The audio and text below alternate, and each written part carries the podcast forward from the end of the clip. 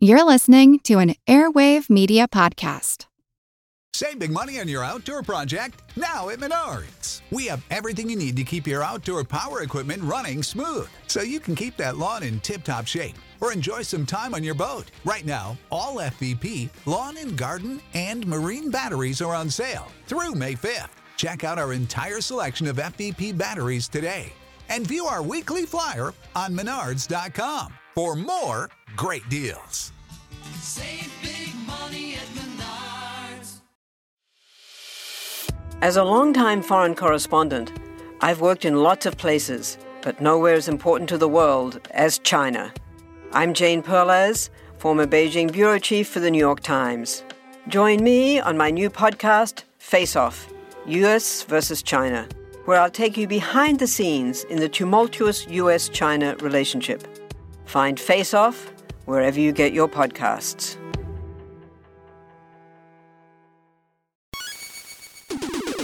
Recorded in Chicago, Illinois, with your hosts, Ken, Matt, Neil, and Jeff. This is Triviality.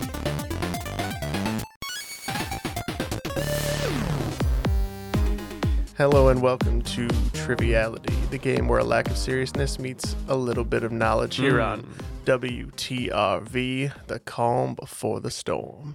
What is that?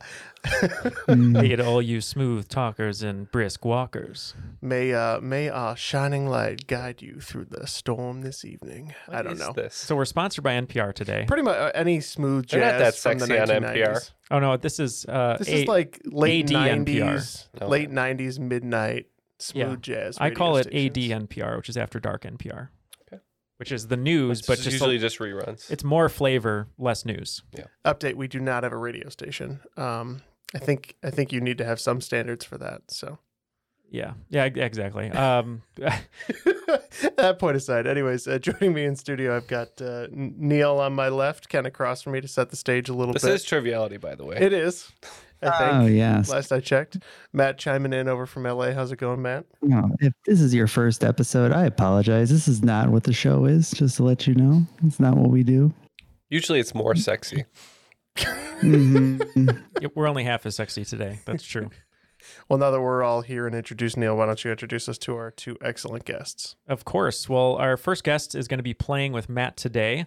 He's coming to us from Joplin, Missouri. He's a Savage Superstar on Patreon, which we appreciate. And behind him are some of the coolest looking axes, not made of metal, but straight guitar. And that They're is Paul Dwyer. Not made of metal, but they do make metal. No, they do make metal. Thanks for having me. Of course, Paul. Yeah, thank you for being with us. Tell us a little bit about yourself.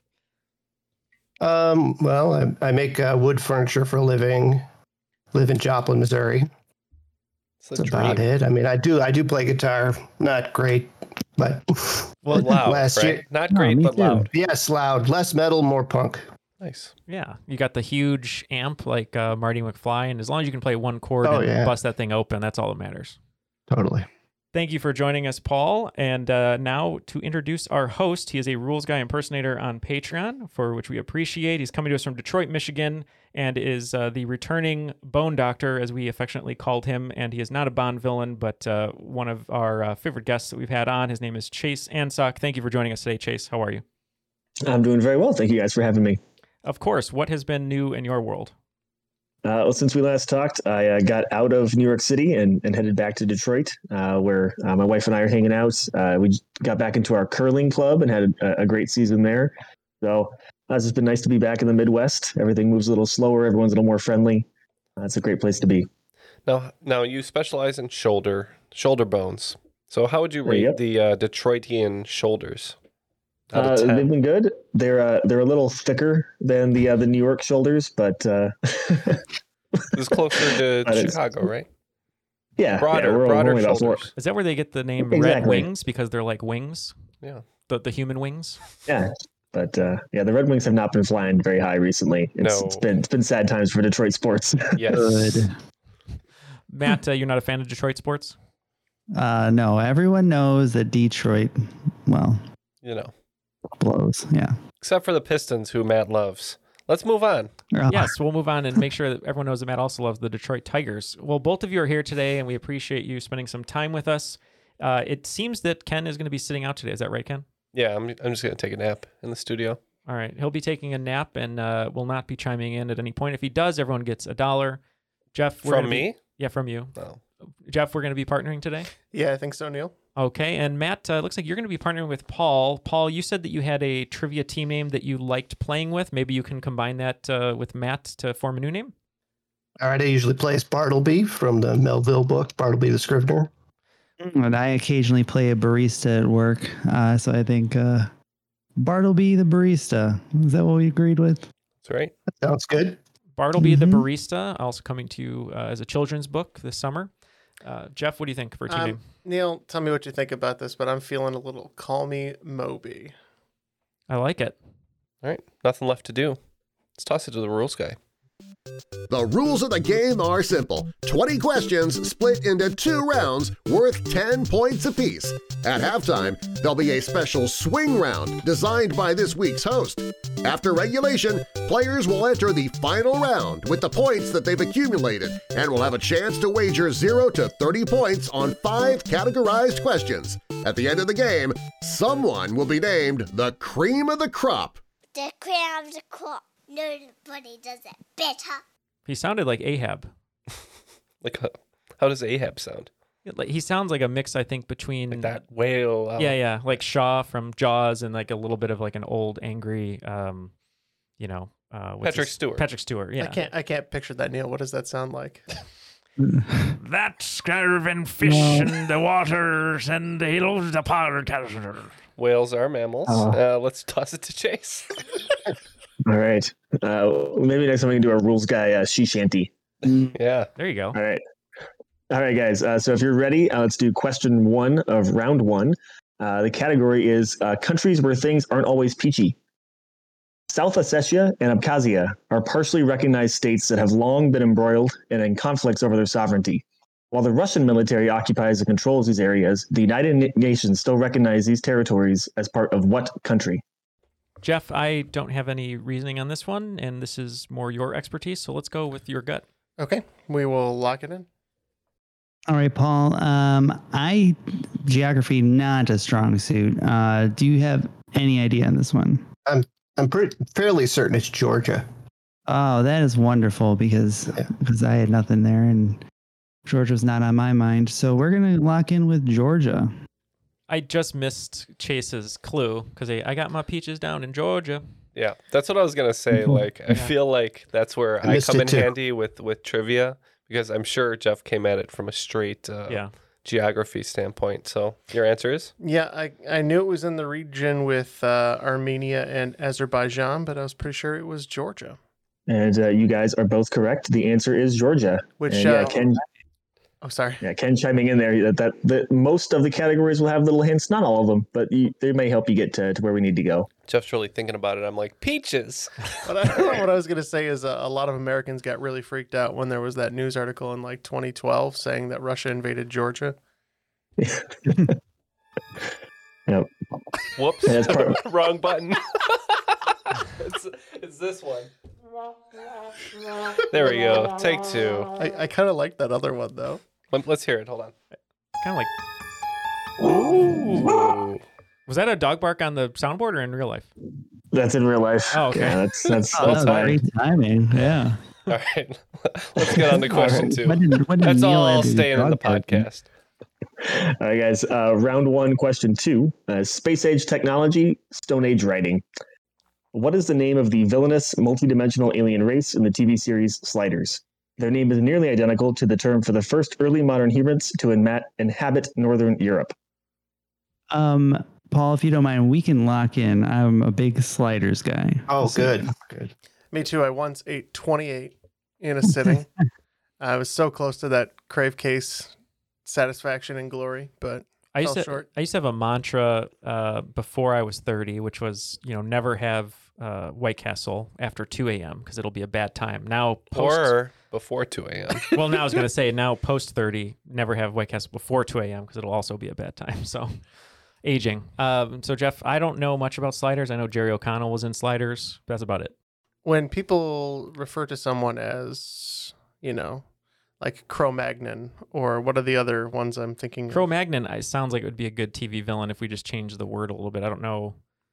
Cro-Magnon, Neanderthal, it's got to be something like that, but altered a little bit. We're currently on Homo sapien. Before this was Homo habilis, but I don't know how that doesn't sound like an alien. I think I still got some habilis in me. I maybe go with one of those, and just if you can just alter it slightly. I mean, like, do you want to go Cro-Magnon? Cro-Magnon. I don't know. If how about right. What if we did Cro-Magnon? Are we gonna go with Cro-Magnon? There's Neil shooting himself in the foot. I'm guessing. You're the official answer. We'll go with Cro-Magnon. Cro-Magnon. Okay. All right. Yeah, Matt and Paul. What do you guys got? Well, I think there's a Sliders dimension where everything's the same, except they didn't change the word and got it right because you guys are really close. They're called the Cro-Mags, and I don't know if you want to give them points for it, but it's pretty close. No, because in the clue I did say it was nearly identical, so you got to have that little twist there. But so you guys weren't as clever as the great writers of Sliders. They're Cro-Mags. Actually, the fact that we got close, I'm just satisfied with that. Paul, you said you were a punk enthusiast, also a hardcore punk band from the 80s, I guess? The Cro-Mags. Yeah. That would have been my guess, but I haven't seen Sliders in probably 20 years. I don't remember that. Does not hold up. Let's go on to question 3. In the category, it's architecture not built by aliens. In what three-time Olympic hosting city would you find the Shard, which holds the title as the largest pyramid in the world? We're locked in. That was quick. Paul, any ideas here? I'm pretty sure that London is the city that's hosted 3 times, and the Shard is that really big kind of seashell-looking building. It's in the middle of the city. It sounds good to me, so we're going to lock in with London. But yeah, there's a Patreon level. I don't know if you guys have seen it. It's $1 million a month, and it's Jeff Lives in the Shard. So just saying, if you guys want to help towards that cause, really appreciate it. But yeah, we went London. All right. Well, yeah. Although no one's given you the $1 million to make that dream a reality, you're at least correct today. It is London where you can find the Shard. So. See, a lot of people go in the Shard for a view of London, but they don't get to see the Shard, which is why you should go to the walkie-talkie building, which is free and not under a paywall. And then you can see all of London, including the Shard. I'd be lucky to just live in a yard. That's true. To be honest. Jeff can build you a doghouse or something you can live in. Like Snoopy, just sleep on top live in the day. Jeff's yard. Yeah. I'll take you over to... But we'll name the doghouse the Shard. Or the Shart. Jeff comes out after breakfast. He just sees you scratching yourself across the lawn on your butt. Ken, no! No! I made this really nice sign that said the shed, and then Ken bastardized it. Wait, so guys, we're going to go into question 4. So we were just 1,000 feet up the Shard, and now we're going way down in an underwater town. Appropriately named for a god, what zone refers to the deepest regions of the ocean, typically at a depth of over 20,000 feet? I'll accept the name of either the god or the name of the region. All right. Yeah, let's go with your first answer, I guess, and see what happens. Lock it in. All right. So they're locked in. Paul, what do you know about very deep ocean places? Well, I know Challenger Deep is the deepest section, but that doesn't have a god? Yeah. And I was thinking like abyssal zone, but I don't know of a god named Abyss. I think I'd rather go with Poseidon. I think there's more of a tendency for it to be Greek. But okay. Well, we are going to go with Poseidon then.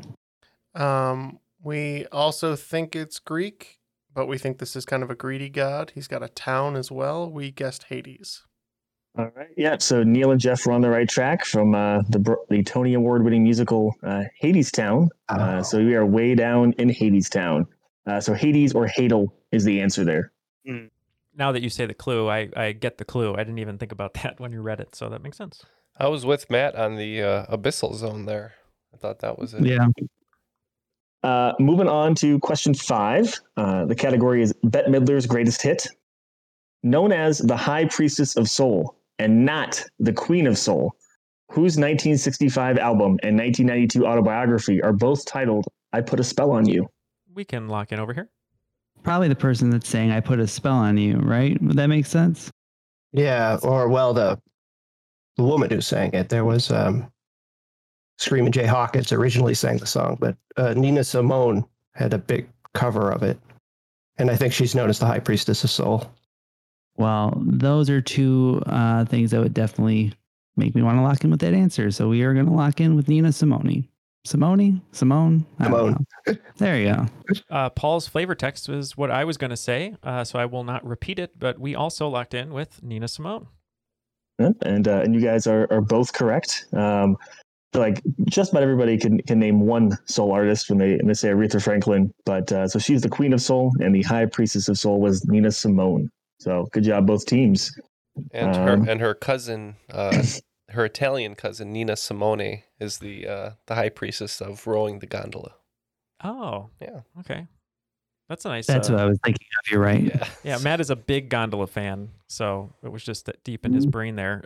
After 5 questions, it looks like we're all tied up at 40. There we go. All right, moving on to question 6. The category is sportsy horsies. Regret in 1915, genuine risk in 1980. And winning colors in 1988 are all Kentucky Derby winning horses that share what unique distinction?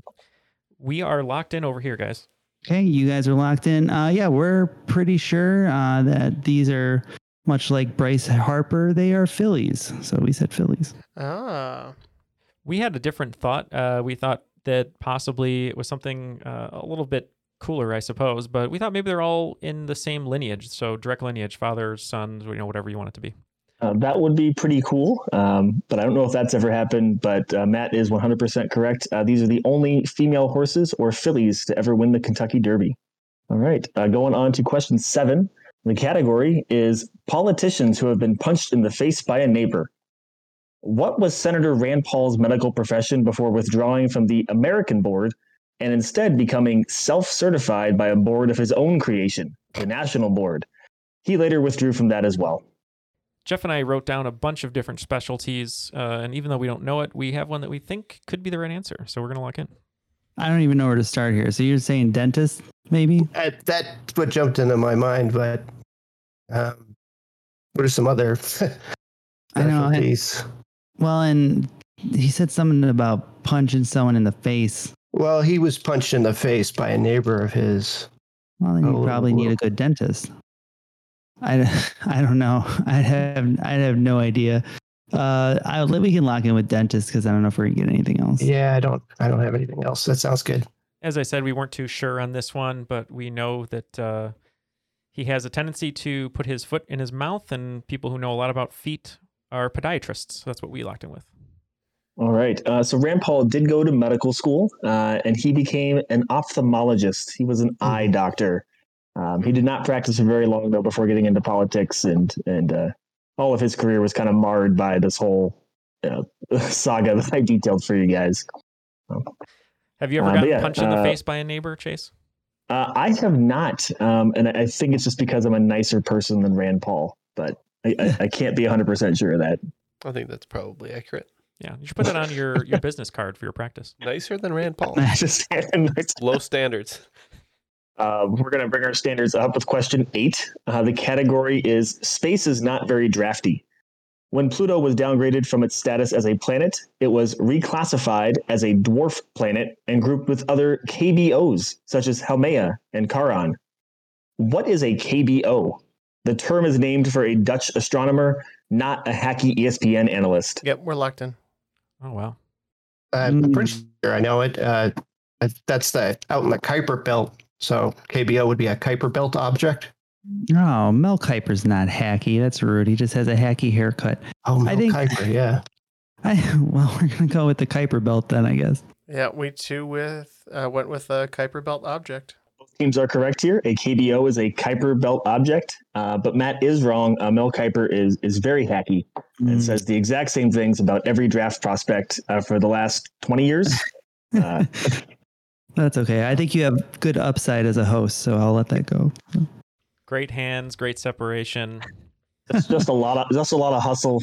Hard worker in the locker room. All right, going on to question 9 here. The category is parting New York and Long Island. Robert Caro won the 1974 Pulitzer Prize for his biography "The Power Broker," which details the life of what New York Parks Commissioner who was responsible for many of the major expressways and bridges now found in New York City. We can lock in over here with a wrong answer. Ooh, locking in with the wrong answer. That is a gutsy move, Neil. Let's see, Paul, if it pays off. You had some ideas on this one. I'm pretty sure his name is Robert Moses.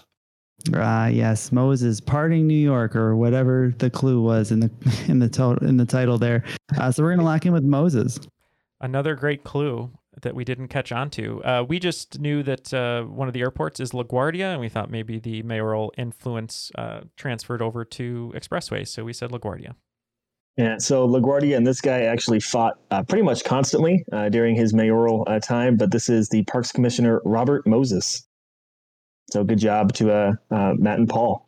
I was trying to shoehorn in the indie DJ Bob Moses into this, but he only had one good song, so I couldn't find a way to shoehorn it in there. All right, speaking of Moses, category number 10, the cat is Oy Vey. Connect the following four Jewish holidays with the oversimplification of what is being celebrated. So I need you guys to kind of write down these four things, the four holidays, and then the four things that they might be categorized with. So the four holidays are Rosh Hashanah, Yom Kippur, Passover, and Hanukkah. The four oversimplifications are A, the Exodus of the Israelites, B, the New Year, C, the rededication of the Second Temple in Jerusalem, and D, the Day of Atonement. All right, gentlemen, Jeff and I are both locked in. All right, Paul, so let's go through these. Passover, we're pretty sure is Exodus, right? Yeah. Yom Kippur, we're saying New Year? Yep. Rosh Hashanah, Day of Atonement, right? Yep. That leaves Hanukkah with what? Which one? The rededication of the Second Temple. Is that okay? That sounds good, and that's what we're locking in with. All right, Jeff and Neil, what did you guys have? All right, so pretty sure that we agree that Passover is related to the Exodus of the Israelites. I'm fairly certain Yom Kippur is the Day of Atonement, so we said Hanukkah is New Year, and Rosh Hashanah is the second dedication of the temple. Oof. All right. So no points on this one for you guys. So I'll go through them from top to bottom.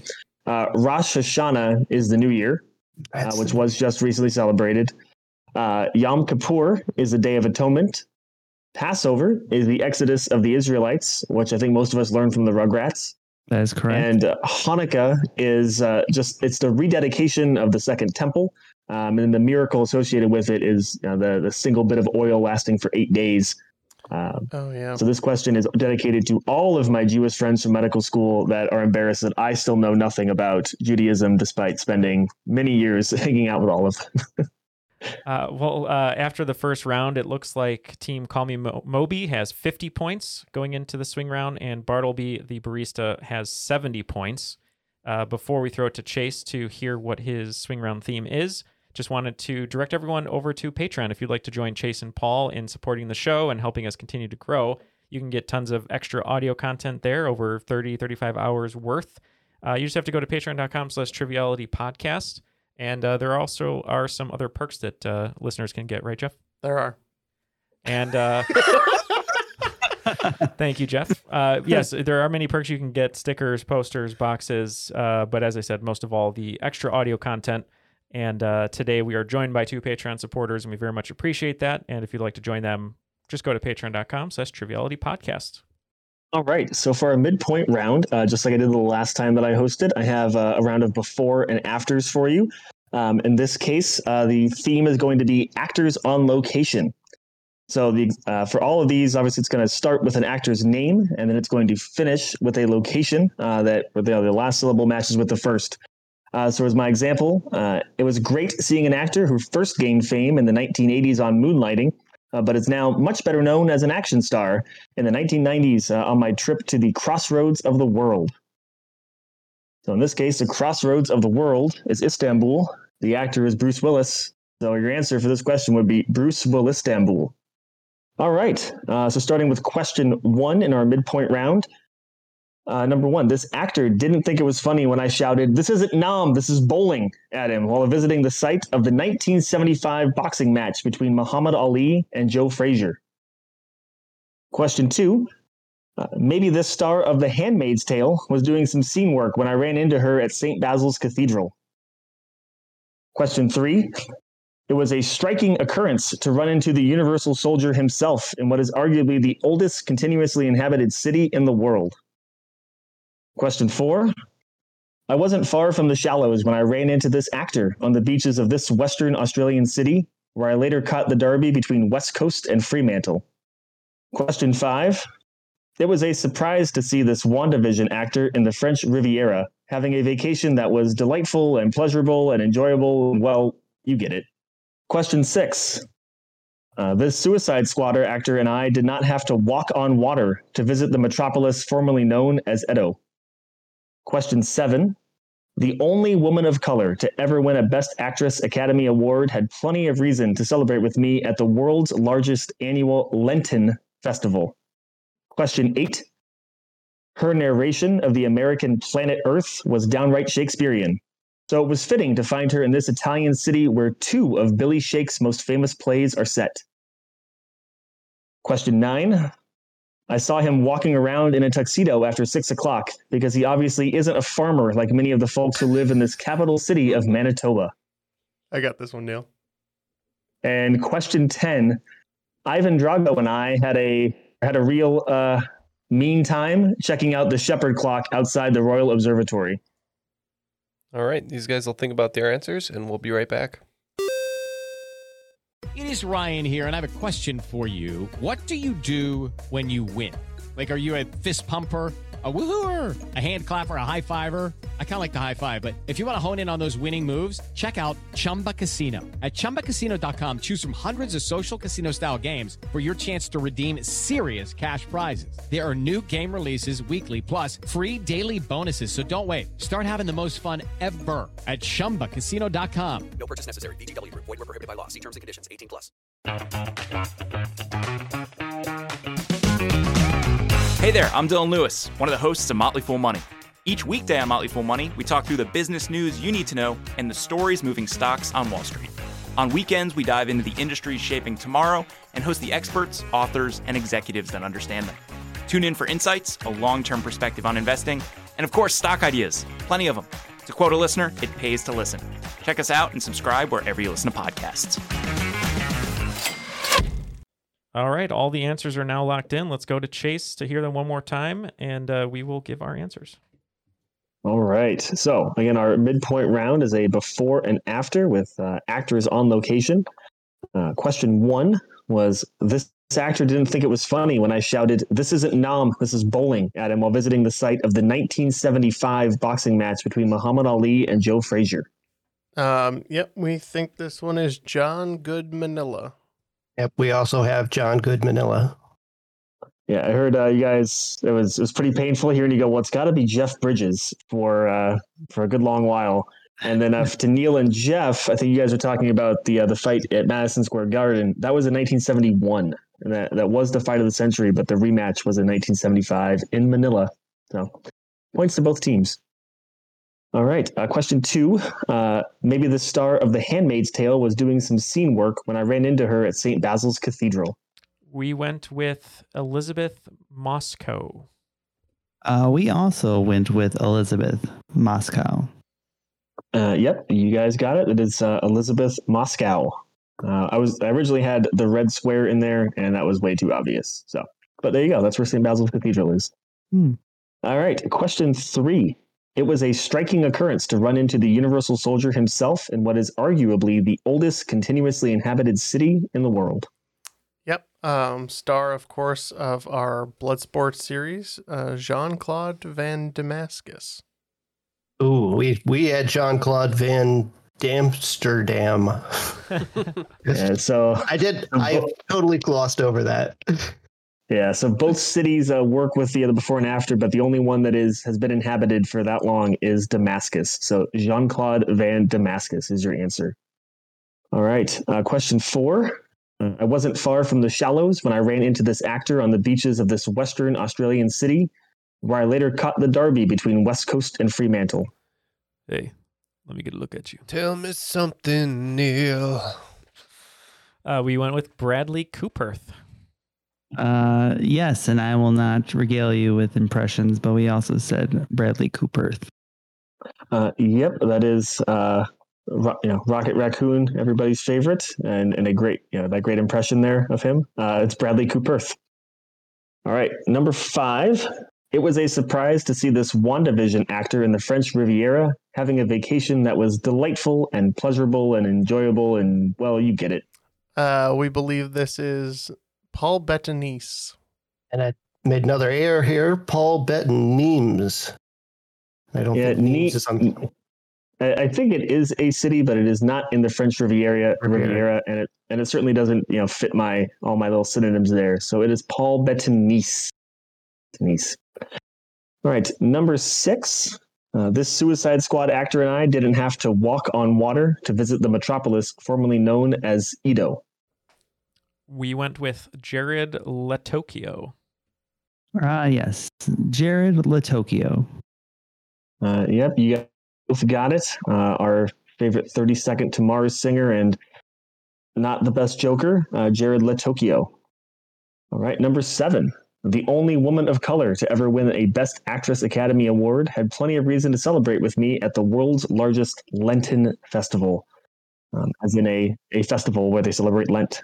Yeah, one such festival that Neil and I hadn't thought about for quite a while was Carnival. So until we got there, it took us a while to figure out that was probably Halle Berry, Rio de Janeiro.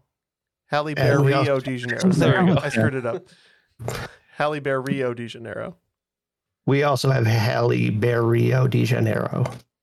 And yes, both teams are correct. And full disclosure, it took both teams a long time to get there, but good job, guys. All right. Now, Rio is a pretty small unknown city, so it's hard to get there. Right. Yeah, Frommer's hasn't gotten there yet. All right, question 8. Her narration of the American planet Earth was downright Shakespearean, so it was fitting to find her in this Italian city where two of Billy Shake's most famous plays are set. Two of his most famous plays, and also the site from which Two Gentlemen come from. We said Sigourney Weaverona. Also going with Sigourney Weaverona. And yep, both teams got it there. Not a lot of trouble on that one. But all right. And there is some dispute there that there is a third play set there, but the only ones that spend the entire time in Verona are Two Gentlemen of Verona and Romeo and Juliet. So question 9, I saw him walking around in a tuxedo after 6:00 because he obviously isn't a farmer like many of the folks who live in this capital city of Manitoba.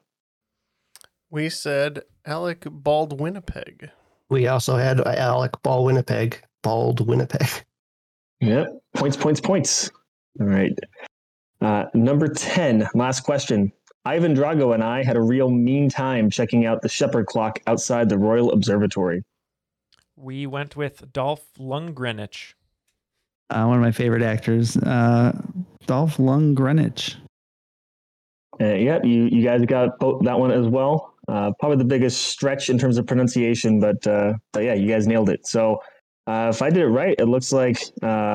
Call Me Moby had a perfect score, 10 for 10, and Bartleby the Barista had 8 of 10. So 40 points for them and the full 50 for Call Me Moby. Wow. That is correct, Chase. That would bring our scores to 100 for Call Me Moby, to 110 for Bartleby. Going on to round 2, category number 1 is in measured politics. Other than the United States, name one of the two countries in the world that still uses the imperial measuring system. One is an Asian nation currently embroiled in an internal conflict, and the other is a Southwest African nation currently led by famous footballer George Weah, whose son Tim plays for the U.S. men's national team. 5 bonus points for both. Okay, Neil, I think I have both of them. Fantastic. I mean, countries with internal struggle in Asia right now, like Yemen. Okay. Yemen. There's a lot of strife in Yemen. Yeah. I mean, Liberia would make a lot of sense in Africa. Is that in the Southwest? The little Oh, my actual geography is not what I know. It's things. I mean, soccer players. What was the name of the soccer player? George Weah. Yeah, let's go with Liberia. Okay. His name is George. All right. Okay. Do you guys have a guess for the Asian country? We'll go with Yemen. All right. So you guys are locked in. Neil and Jeff, what do you guys got? All right. So one has ties to the United States. That one I was pretty sure of in West Africa was Liberia. And the other one I was pretty certain of, but when he said it was kind of embroiled in a struggle, the one that I'm thinking of is currently in an ongoing civil war. That would be Myanmar. All right. So you guys had Myanmar and Liberia, and then Paul and Matt, you guys locked in with Liberia and Yemen. So our answers are Myanmar and Liberia. So 10 points for Bartleby the Barista and 15 for Call Me Moby. Ooh. And then I originally had Civil War in the question stem. Not quite sure if that's the best term for it, but a good reason for everybody to keep up with your news and what's going on in other parts of the world, just to get a better understanding of what else is happening. For something more lighthearted, question number 2 is in hard-hitting fast food. On the list of companies with the most franchises in the world, you have to scroll down to number 18 to find the first company not based in the United States. Name the company, which was founded in 1964 by a retired athlete. I think I know this one.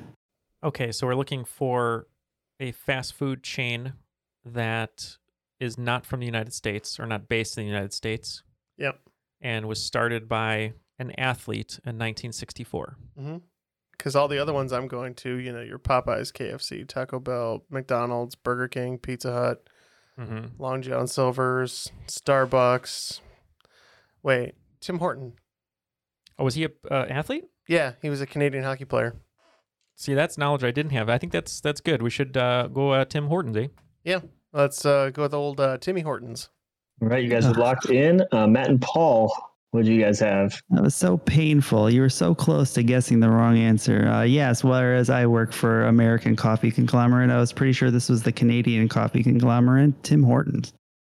Yeah, the if Tim Duncan founded a franchise, maybe it'd be more popular. But nope, this was Tim Hortons is the most Canadian franchise, but number 18 in the world after all the U.S. ones. So points for both teams. Yeah, I actually went to a Tim Hortons in the United States not that long ago. Oh yeah, yeah, they're all over the Midwest. Yeah, as I said, they're really starting to expand, especially out in like Michigan and stuff. All right, question 3, a little bit of a science question for everybody. The category is dorky biology. It doesn't take a quantum leap to guess the name of this large bone that provides structure to the genitalia of a male whale. What is it? I mean, if you think there's a Quantum Leap tie-in, I'm not getting it. Well, I know that the lead actor of Quantum Leap was not that, but I don't know if that has anything to do with it, though. It might not. What'd you write? I just feel like that doesn't really fit in with the clue. Just wrote penis bone. So what did you write? Penile bone. You put the old penile bone. Okay. Paul, I think, had the answer here, so we're going to lock in. All right, Jeff. So Quantum Leap is the clue. You wrote penile bone, which is a valiant effort. Well, it's what we're talking about. We're talking about the penile bone. I'm assuming something adjacent. Right. Now, Quantum Leap, the lead actor is Scott Bakula. He portrays the character Sam Beckett. Bakula sounds like it could be a bone. Right. The bacula right above the saccula. Right. And so what I was saying here is that you have the perineum, which is the human. Do I have to bleep that? I don't know. I don't know if the word is bleepable or if it needs to be bleeped. I'm bleeping it twice. Whatever you're doing, you are tainting our record as podcasters. Ooh, that's not bleeped. So the human area that we just discussed is the perineum. So we were saying maybe it's if it's not the bacula, because that's the actor, maybe it's the baculum. So that's our answer. That's what we're locking in with. Yeah, I think Paul was on a better Dracula. What were you thinking, Paul? Oh, Scott Bakula is the star of Quantum Leap, and Bakula sounds like scapula, so this Bakula sounds like a good answer. So we just said bacula. Yeah, Neil and Jeff took it one step stupider to get the right answer. Oh my! It is a baculum. Oh my god! I can't believe it. And I did check just to make sure that I shouldn't give credit, but the plural of baculum is actually baculums. So. So it is baculum. Right. It is baculum. Yeah, you're absolutely right. Oh my god! I put that we didn't get points for that because I was sure we were wrong. That's why I'm feeling a little bit of warmth in my perineum. That's a reverse Cro-Mag from earlier. Yeah. You win some, you lose some when you play the game of stupid dice. All right, we're on to question 4. The category is cliffs as white as snow. In the English Premier League, there are 2 teams that use an archaic name for the island of Great Britain, which is derived from the White Cliffs of Dover. The teams are West Bromwich blank and Brighton and Hove blank. Fill in the blank. We are locked in over here. I went through the football angle, and Paul, you knew the old name for England, right? What did you think it was? Well, Albion is what they used to call it. Yeah, I'm 99% sure that is correct. So we said Albion. Albion, I think, is also the name of the land. Is that in Fable? But we didn't know. We thought, what's something that's white like snow? And we said alabaster. No, so yeah, you guys got it from the sporting angle. It is in fact Albion, but the same idea. Alabaster is not terribly far off, right? So anything with derived from white is going to be alb, like albino. So Albion. There we go. All right. Well, that puts Bartleby the Barista back in the lead as we head into question 5. The category is a landmass that extends into the sea. What NBC superhero series, named for its protagonist's signature garment, was canceled after 1 poorly received season and did not, in fact, make it to 6 seasons and a movie? 6 seasons and a movie. Yeah. We can both lock in. Yeah. I was speaking for Jeff. I wish. Why am I? You don't know this one? I think that's a community reference, isn't it? Yeah. Is it the Cape or something? Oh, Which would explain the body of water extending into the ocean or whatever. Yeah, there was a TV show that failed called The Cape. Yeah, I'm pretty sure that Abed is obsessed with the Cape. He runs up to Jeff with a cape on his back, and then Cape whips his tray off of his table, sending his lunch careening into the floor. So, yeah, so we're going to go with The Cape. We are also going to go with The Cape. You guys are both correct. Maybe nerfed it a little too hard, but I didn't realize you both were community fans. So, but yeah, Jeff was correct. It only lasted about half a season, or Jeff from the TV series, I should say. It got canceled mid-season. But then in their evil mirror world, it lasted 4 seasons. It got turned into a franchise. So, all right, that brings us halfway through the second round. Do you guys have a score update? I do. It looks like the game is still very close with Bartleby the Barista in the lead by only 5 points. They have 150 points and Call Me Moby with 145. All right. We're going on to question 6. The category is music in air quotes. Also known as a wheel fiddle, what is the onomatopoeic name of the stringed folk instrument that produces sound by turning a wheel with a hand crank? At times, it can be more painful to listen to than bagpipes. I know I watched a YouTube video of someone playing this. I'm sure there's someone on YouTube who does modern covers with this instrument. I don't know it, Jeff. It was just Post Malone songs. Yeah, right. All right, so they're locked in over there. He said onomatopoeia, music in quotes, and that it's more painful to listen to than it would be, I think, to use, something to that effect. So could it be like one of those torch devices? That it's not a music box, I'm guessing. Right. Although you do crank those up. It's not a Soulja Boy. You do crank those. Yep. But you said a hand crank, maybe? That's like a torch device, right, that you've used rack. Before? Yeah, the rack. Thumb screws. What did you say? You said... what was the other one that you mentioned? Oh, I don't think it's a squeeze box. That's just a nickname for like an accordion, right? Oh, okay. Yeah, I don't know. I have no idea then. I mean, crank. That's kind of onomatopoeia-ish. I don't know. Does it make a sound that sounds like crank? Maybe. That's what it would have to be. for it to work as onomatopoeia. Yeah, I'm leaving it in your court. I don't know. Dude, I don't know. Let's go crank. Okay. All right, you guys locked in with crank. Paul and Matt, what did you guys come up with? I think Paul was able to crank out a right answer over there. What did you say, Paul? Well, Donovan had that song Hurdy-Gurdy Man back in the 60s, and Hurdy-Gurdy sounds onomatopoetic. And that is correct. So, yeah, so it's a Hurdy-Gurdy, like maybe not a Hurdy-Gurdy, but it can be rough. Here, let me...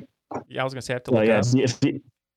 Yeah, so Neil, you just haven't been on the same TikTok pages that I have, so that's how I found this thing. And, is it the guy with the glasses? This guy is going for it. It's like a off airman. I didn't hate that as much as I thought. That's enough of it. It's out there. It's worth listening to at least once. All right, we're going to go on to question 7. What is the term you use to describe an elixir that can supposedly cure all illnesses? It's now used derisively to mock drugs or supplements that are overmarketed. All right, Jeff, I'm not too confident on any of these things. We said snake oil, panacea, wonder drug. Is there anything else you want to go with? If not, I have no idea. No, I don't know. Do you want to just stick with panacea? Let's do it. All right, so I originally was thinking snake oil, and then I remembered I was thinking that because it was in the question. Paul, what did we end up going with? We went with panacea, too. And yeah, both teams are right. So yeah, so snake oil is probably the more common term that everyone's heard. But if you hear a drug marketed as a panacea, we're making fun of it because there's no drug that could actually cure everything. All right. Going on to question 8. The category is Shut Up and Run. The Race That Eats Its Young is the title of a documentary about what grueling competition in which competitors must run 100 miles of mountainous Tennessee terrain in fewer than 60 hours, with the accumulated vertical climb being over 50,000 feet. As far as I can tell, no NBA Hall of Famers turned color analysts have finished the course. We are locked in over here, guys. I'm pretty sure that the clue leads me to a really not often referenced or played video game, Charles Barkley, Shut Up and Jam. So how are you feeling about us going with like a Barkley marathon or a Barkley run? Sounds good to me. Okay, so I think we're going to lock in with Barkley marathon. That's a great guess. We talked about Charles Barkley too. I haven't watched NBA in a long time. I know he's on that after show with Shaq. I didn't know if he actually commentates games. The only commentator I could think of that I believe is a Hall of Famer was Bill Walton. So we just went with the Walton run. Yeah, no, but that's not a bad guess. But Bartleby the Barista, they nailed it. They got all the clues there. This is the Barkley Marathons, but I will give you credit. And they're very specific about that because you have to run like close to 5 marathons to finish this race.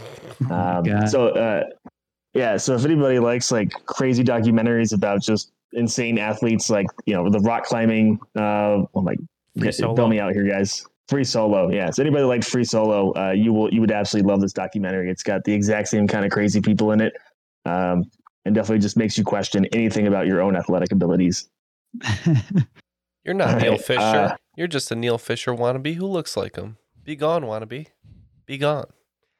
Phil Sanford, our friend, I think would do very well in this race. He is an accomplished runner. Yes, that is correct. Yeah, so Phil, like me. Yeah, if you've ever done the Barkley marathons, let us know.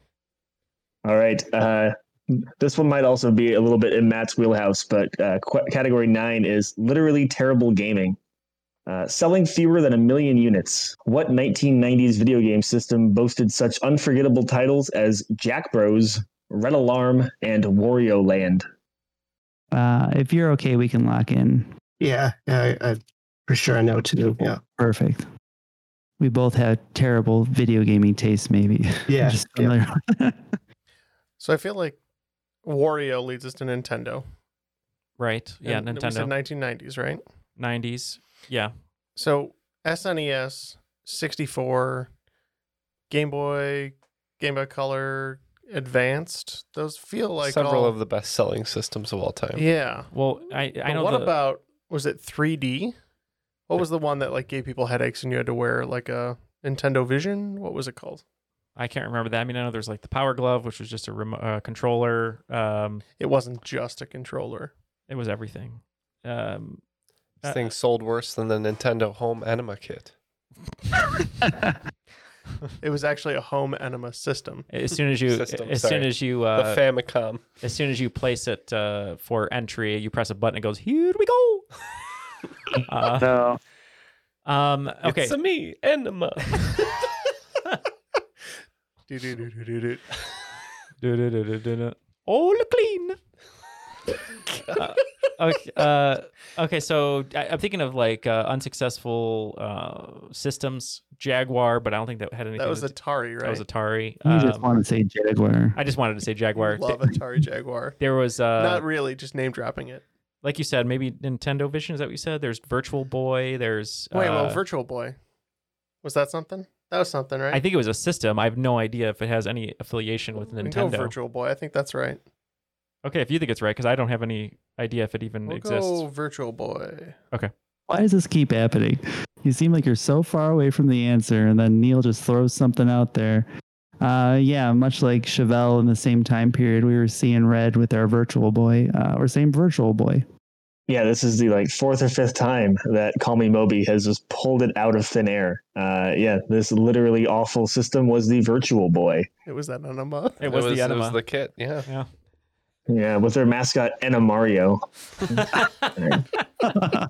I mean, talk about good plumbing. Oh, no.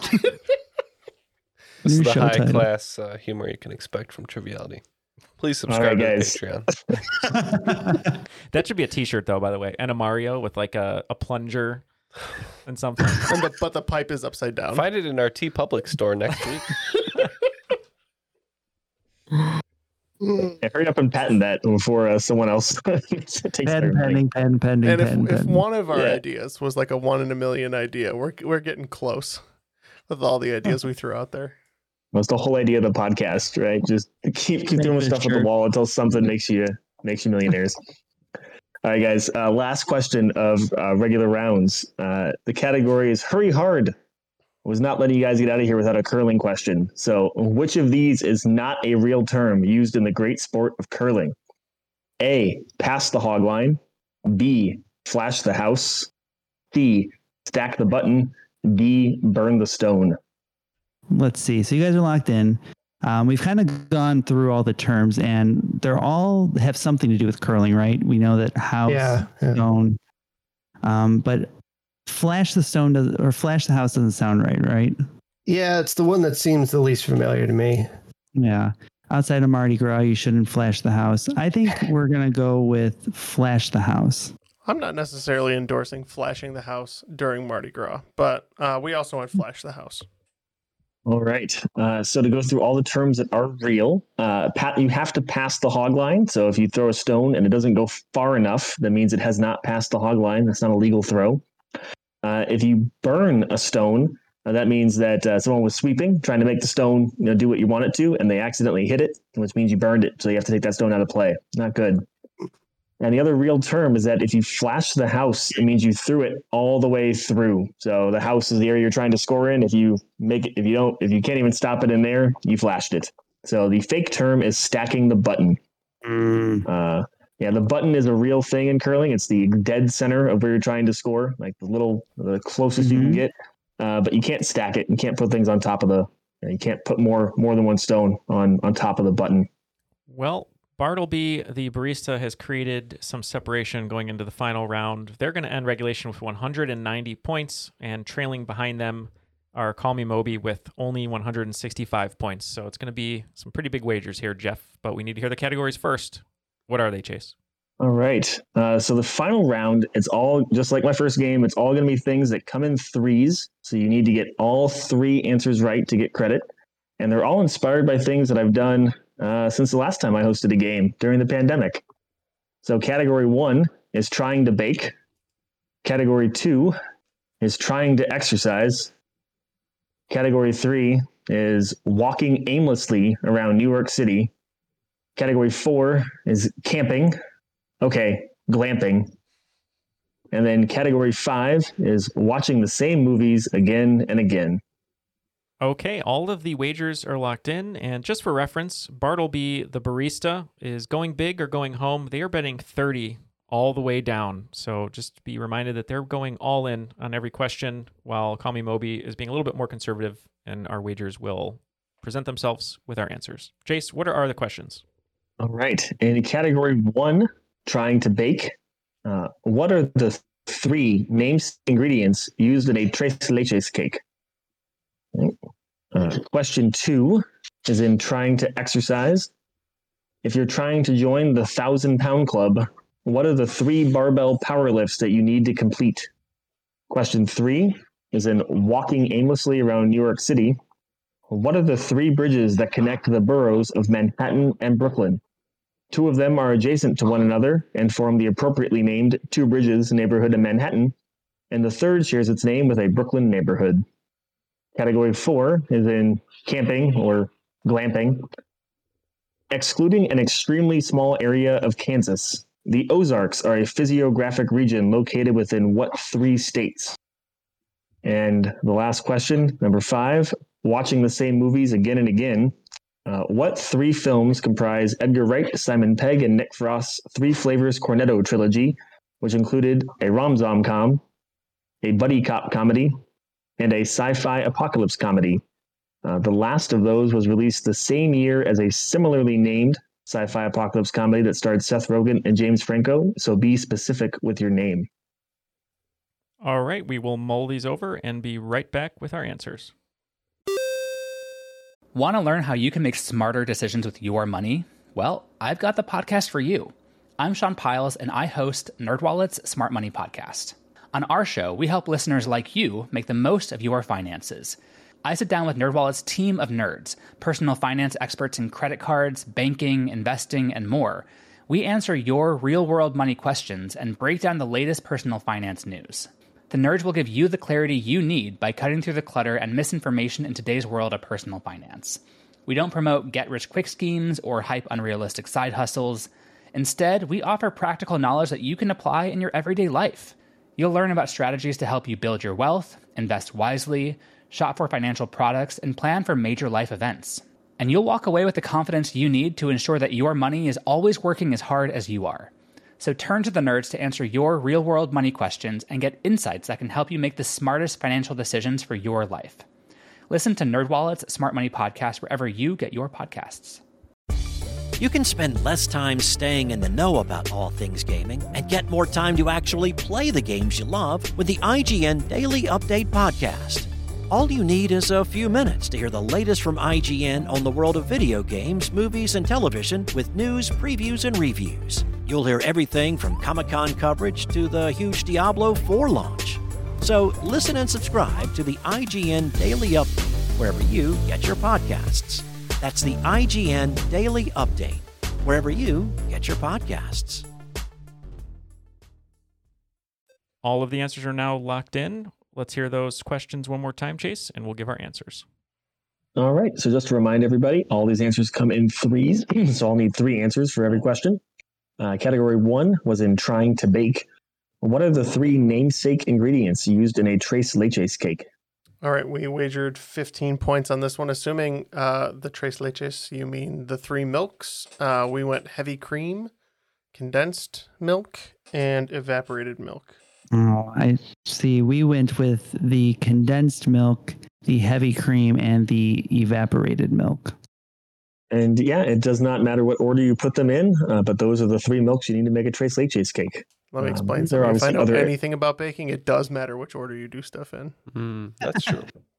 This is if you're just learning to bake, this is a real easy one. It's make a little cake, drown it in sugary milk, and there you go. All right. Category two was in appropriately trying to exercise after eating all that cake. So if you're trying to join the 1,000-pound club, what are the three barbell power lifts that you need to complete? All right, well, this matters a whole lot to us because we wagered zero, and we just said squats, deadlifts, and clean and jerk. We also went with the squat and the deadlift, but I think the most impressive of the weight lifts, if you've ever been to the gym, because that's where everyone stands around, we say the bench press. Those are glamour muscles, Matt. Don't fall into the trap. And yeah, so while the Olympic lifts would be the clean and jerk and the snatch, your power lifts are the back squat, the deadlift, and the bench press. So points to Paul and Matt. All right, going to question 3. Walking aimlessly around New York City. What are the 3 bridges that connect the boroughs of Manhattan and Brooklyn? 2 of them are adjacent to one another and form the appropriately named Two Bridges neighborhood in Manhattan, and the third shares its name with a Brooklyn neighborhood. Okay, we wagered 10. The first 2 bridges we put were the Williamsburg Bridge and the Brooklyn Bridge. And the last one, there's a coffee roaster there called Brooklyn Coffee Roasters. I bought a can of coffee that was in a cylinder, and TSA quickly stopped me and made it very clear that I should not have had coffee beans in a metal cylinder, but gave me the coffee anyway. And that is in one of my favorite neighborhoods, down under the Manhattan Bridge overpass, which is Dumbo, and that would be the Manhattan Bridge. Yeah, we also went with Brooklyn, Manhattan, and the Williamsburg. And those are all correct. All right. So everybody racking up a lot of points here as we go on to question 4, which was in camping or glamping. Excluding an extremely small area of Kansas, the Ozarks are a physiographic region located within what 3 states? We, again, wagered 0 on 1, being this one. And I believe that is Missouri, Arkansas, and Oklahoma. I'm right in the middle of the Ozarks right here in Joplin, Missouri, and got to get Missouri and Arkansas. And if Kansas is included, it's got to be Oklahoma. And yep, you guys are absolutely correct. Most of the Ozarks are in southern Missouri, and then it gets the upper part of Arkansas and just a little bit of Oklahoma. It basically gets right to the border of Illinois and actually defines the border of it. So, but your 3 states again, Arkansas, Missouri, and Oklahoma. All right, so going into our final question, the category is watching the same movies again and again. What 3 films comprise Edgar Wright, Simon Pegg, and Nick Frost's Three Flavors Cornetto Trilogy, which included a rom-com, a buddy cop comedy, and a sci-fi apocalypse comedy?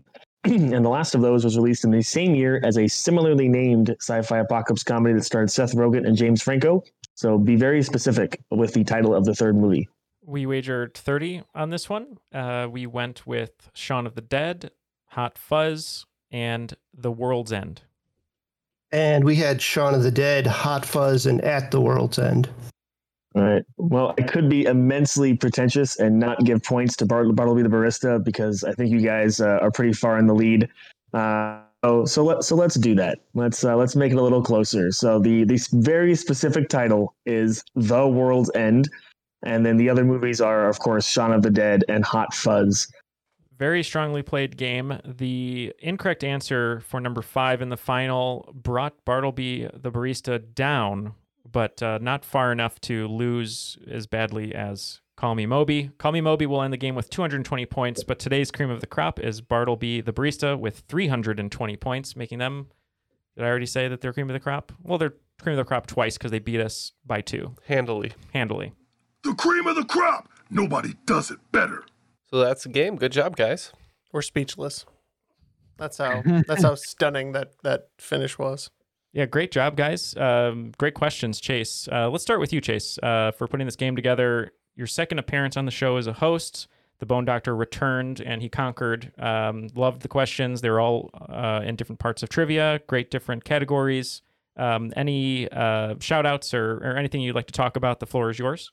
I think so. This time, just to shout out, I think if there's one thing that everyone can do to better themselves and to make the world a safer place is if you have the time to get certified to do CPR. If anyone that's watching the European soccer tournament right now saw a young, healthy guy just fall on the field, and his life was saved because the people around him were certified to perform life-saving resuscitation. So it's a class that you can take in half of a Saturday. And who knows, you could potentially, be the difference in somebody making it to another day. So anyone can do it. You don't have to be a medical professional. Anybody can learn how to do these basic skills, and it's very important. Great advice. Thank you for sharing that, and hopefully our listeners will take that to heart. And thank you very much for being a Patreon supporter and for putting the game together today. Paul, thank you so much for joining us. It was a pleasure meeting you and also seeing those wonderful guitars behind you. Do you have any shout-outs or anything you would like to talk about before we let you go today? I'll shout out my dad since Father's Day is coming up as we're taping. It was 7 months ago now by the time this airs. He got me into trivia back when, I was like 5 years old watching Jeopardy and doing Trivial Pursuit. So. And what's your dad's name? His name is Paul, too. Ah, all right. Paul Dwyer Sr. Yes, shout out to you, sir. And thank you, Paul, for joining us and supporting us on Patreon. Great game to both of you. And again, great game by Chase today. For all of us over here, thank you for listening. For Ken, Jeff, Chase, Matt, Paul, and myself, my name is Neil, and that was Triviality.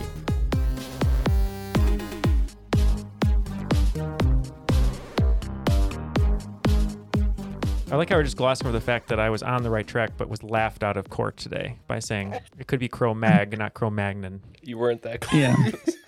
That's not what you said. You said Cro-Mad. You said Cro-Magnon. No, I said Cro-Magnon with a G. Okay, it's still you said wrong. A lot of things, Neil, and you were like, Jeff, fix it. I don't know.